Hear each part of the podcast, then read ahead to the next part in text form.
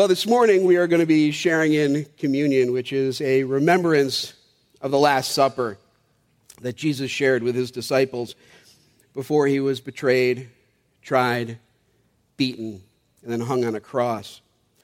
In that Passover Seder, Jesus took wine and he offered it to his disciples and he said these words. Tim, if you can put it up, Luke. This cup is the new covenant I think that sometimes we just run past things in the Bible. We make assumptions, and I think that can be a big mistake. The statement of Jesus is in the midst of a whole lot that is going on at that time. Jesus was talking about bread, he was talking about wine, he was washing feet, he was talking about being betrayed and then leaving them. And we can get caught up in the whole enormity that we fail to focus on the parts. Well, for a few minutes this morning, I want to talk about just one part of what Jesus shared the covenant. Let's pray. Father God, thank you for all that has occurred up to this moment. I thank you for our time of worship. Lord, I ask that it would be like incense that rose to your smiling face. Thank you, Father, for this opportunity that we have to gather together, to settle into your word, to understand your heart. And so, Father, I just ask that you would give me the words to speak. I ask, Father, that you would fill me from the soles of my feet to the crown of my head. For, Father, nobody needs to hear a word from me. We need to hear from you this very morning. So, Holy Spirit, I ask that you would show up big time, that you would move, you would teach us,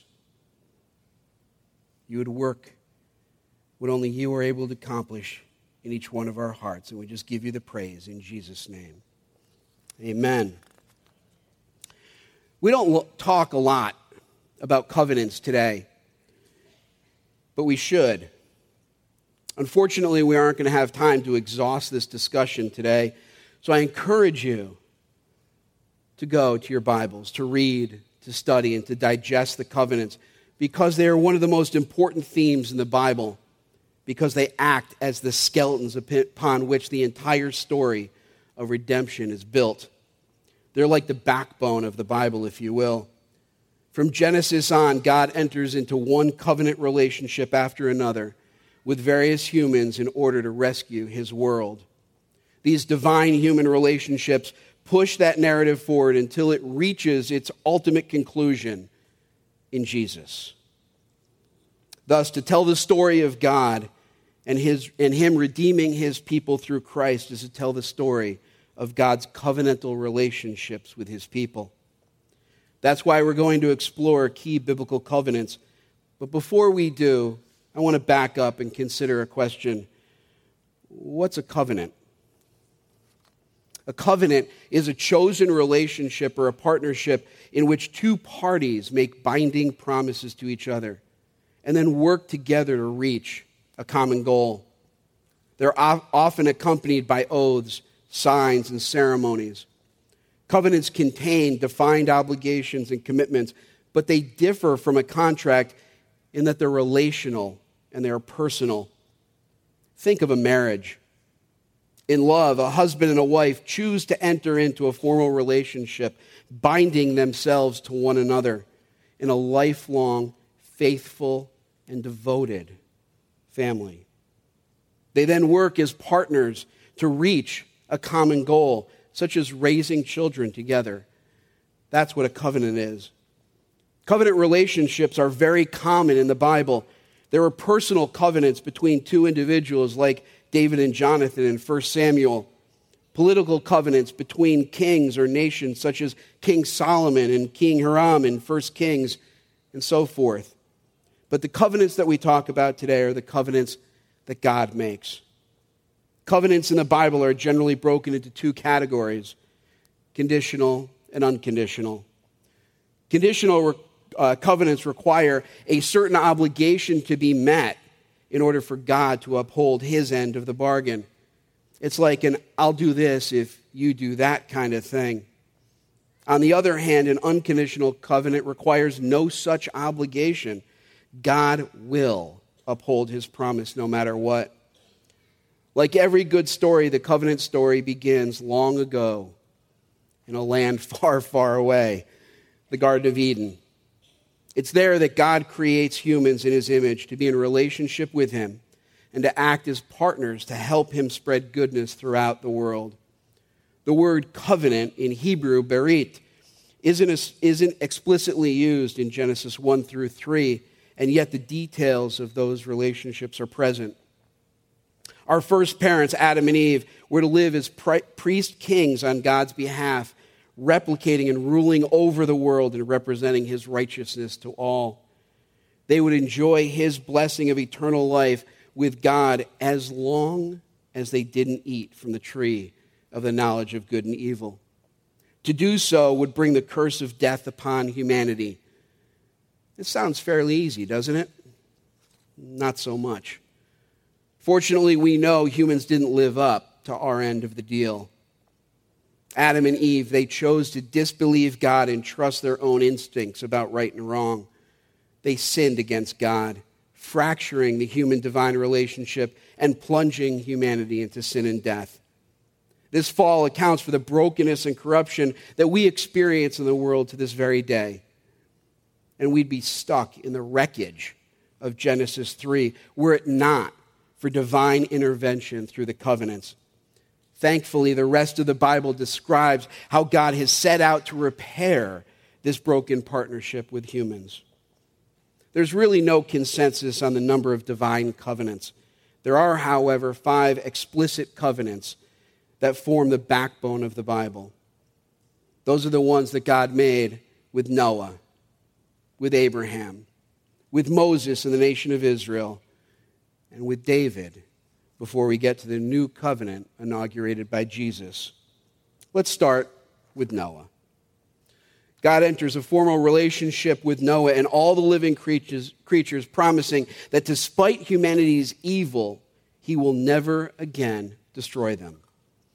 Rather, he will preserve the world as he works towards fulfilling the promise of Genesis 3:15, rescuing humanity and creation through the offspring of the woman. And he invites humans to partner with him in the filling and ruling of the world. After Adam and Eve's expulsion from Eden, the narrative is pretty grim.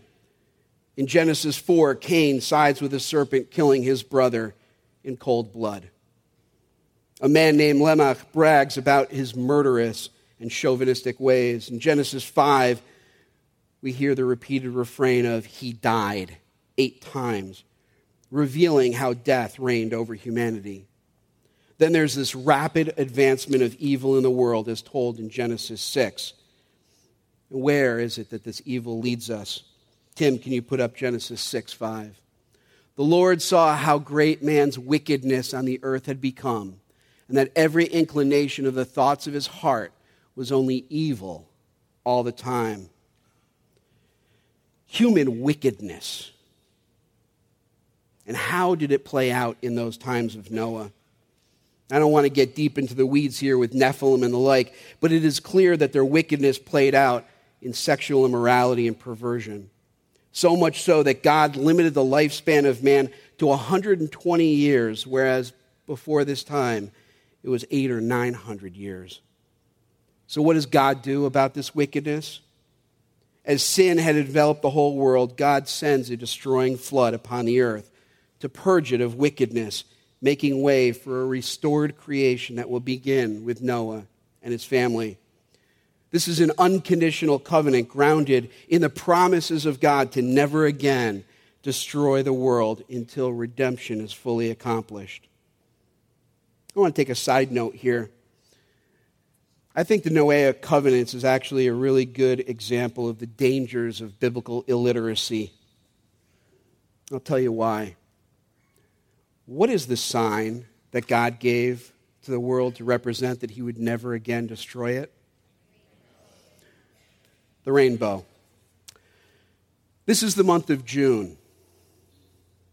This is Gay Pride Month, in case you missed it. What's the universal symbol that represents gay pride? rainbow. Now, I can hardly think of a way to dishonor God more and throw his promises back in his face than to co opt the rainbow as the symbol of pride and sexual immorality and perversion. The very same sexual immorality and per- perversion that had God say that he was sorry that he ever made us. And he caused a flood to destroy the immorality and the wickedness in order to start over. Now, I have trouble enough with the taking of the rainbow by those who reject God and the righteousness of Christ. But the fact that there are churches that would put out the rainbow flag in support of gay pride without understanding the full implications of using the rainbow against God is unfathomable to me. I could go on, but we don't have time this morning. The covenant with Noah provided the circumstances in which redemption could come but it wasn't redemptive in and of itself. Evil continued to reign over the world. In Genesis 9 through 11, it traces us through the downward spiral of mankind once again, peaking in the story of the Tower of Babel. There, humans tried to overthrow God's authority by building a new world center to exalt themselves above God. It was humanity's way of giving God the finger revealing the nature of the human heart. God scatters the nations in judgment, and we're left to wonder how in the world will humanity be saved? But in a stunning act of grace, God selects a man, Abraham, and he calls him into a covenantal relationship. Tim, can you put up the picture? God enters a redemptive partnership with Abraham developed progressively through Genesis 12, 15, and 17. God promises Abraham a huge family that will inherit a promised piece of land in Canaan and bring universal blessing to all of humanity through that family. You can remember these promises as this the offspring, the land, and the universal blessing. Abraham is called to leave his land and follow God wherever he leads walking blamelessly before God and training his family to do what is right and just, and being called to keep circumcision in every generation as a sign of that obedience. This is both a conditional and unconditional covenant.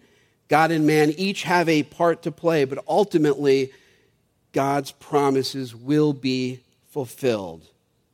They will come to pass.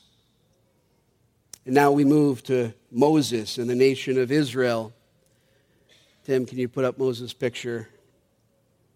The book of Exodus opens with Abraham's offspring multiplying rapidly in Egypt. It's like a really big family now, and this threatens the new Pharaoh's ego. He forces God's people to become slave laborers in his building campaign. They cry out, and God hears them, sending Moses to be his instrument of divine power to lead them out of Egypt towards the promised land.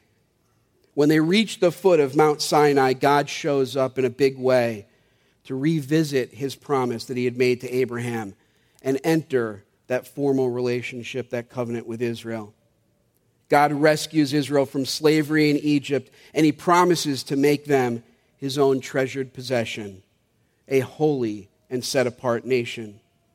He will personally dwell in their midst and bring them into that promised land. He will be their God, and Israel will be his people. Moreover, there will be a kingdom of priests that mediate his goodness and glory throughout all the land. It's an epic redemptive story. Israel was to obey the terms embodied in all the laws that was given at Mount Sinai that were summarized in the Ten Commandments. God promised to bring blessing if they followed his commands, but curses if they disobey. This is also another place that the lack of biblical covenants and context can create bad theology.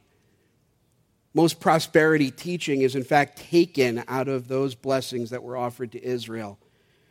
But we have to understand this was a conditional covenant of grace.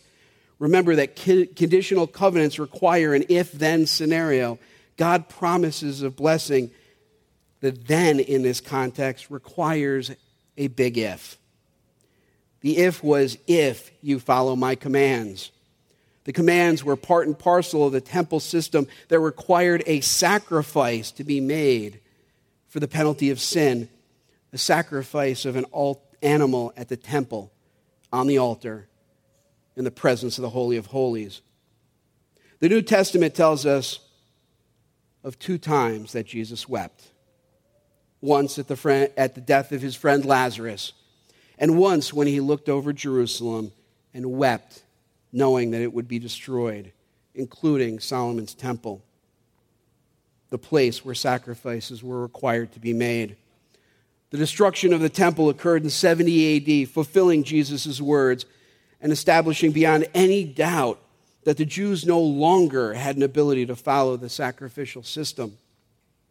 We cannot and we must not be tempted into believing that the blessings offered to Israel under this conditional covenant apply to us as individuals, Christians, or as a church. We do not and we cannot follow the commands highlighted in that sacrificial system. Therefore, we cannot claim the earthly blessings promised to Israel for her obedience. But next, we move on to David. God's people enter Canaan and eventually demand a king so they can be like the other nations. God establishes David as king over Israel and promises to make his name great.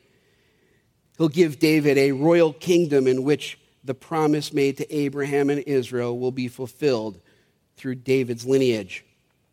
God will raise up a Davidic descendant who will build a house for the Lord and his throne and kingdom that will last forever. God's steadfast love will never depart from him. David becomes a successful leader, overcoming Israel's enemies and restoring the presence of God to the city. When there's national rest, he decides to build a house for God. But God had other plans.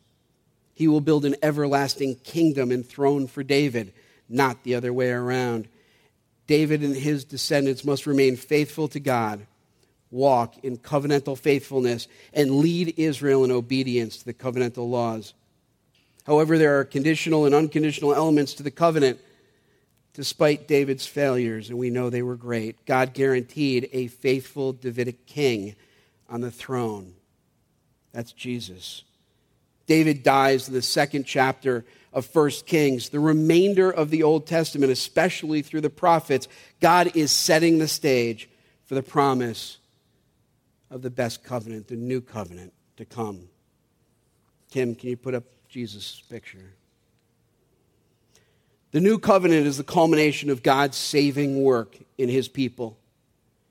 He promises to make an everlasting covenant with his people in which he will write their laws his laws on their heart, bring complete forgiveness of sin, put His Spirit in them, and empower them to love and obey His commands. Raise up a faithful Davidic king to rule over them. Bring them back to the land to reunify them into one people of God and cause them to be the light unto the nations. The new covenant is introduced by the prophets in the context of total failure the kings, the people, and even the religious leaders failed to keep God's commands. It turns out that God's covenantal people were nothing but covenant breakers. The curse of the covenant came upon them, and they were exiled to Babylon. But there, the prophets give us hope. God would one day bring about a new covenant. The anticipation of this covenant pushes the story forward into the pages of the New Testament where we're introduced to Jesus, the one who will fulfill the prophetic promises and bring about blessing to all of his people. Jesus connects his death to the new Exodus, the new covenant themes that are highlighted in Isaiah and Jeremiah. And Pentecost activates the new covenant themes that are found in Ezekiel 36 and Jeremiah 31. The new covenant is the culmination of God's saving work in his people. Do you see that the covenants progressively build upon one another, forming a backbone of sorts to the redemptive storyline? God preserved the world through Noah. He initiated redemption through Abraham, formed a special people through Israel, promised the shepherd king through David, and then fulfilled all of his covenantal promises through Jesus. With each covenant, God's promises and plans to save the world through the seed of the woman become clearer and clearer until we finally see that redemption can only come through King Jesus.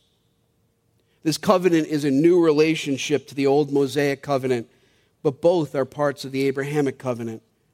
While Moses was the mediator of the old covenant between God and the nation of Israel, Christ is the mediator of the new covenant between God and believers. Through his finished work of redemption in his life, death, burial, and resurrection. While the old covenant required national obedience, the new covenant requires faith in Christ, the perfect, obedient Son of Israel. Think about it. Jesus perfectly succeeded at every point that humans have failed. This makes him the guarantor and the mediator of the new and better covenant. In this covenant, new covenant, we get total forgiveness of sins and cleansing from shame. We get new hearts of flesh and the indwelling spirit, causing us to love God's laws and to walk in his ways. We can actually accomplish justice and righteousness and so be a light unto all nations. In the light of the biblical storyline, that's unbelievable. It's amazing. We can walk in freedom and in light rather than sin and darkness. We have bold access to God and to stand in the realm of grace. We trust that a new, renewed world is coming where peace and righteousness will reign forever under the rule of Christ Jesus. And all of that is possible because God is a promise and covenant making and promise and covenant keeping God.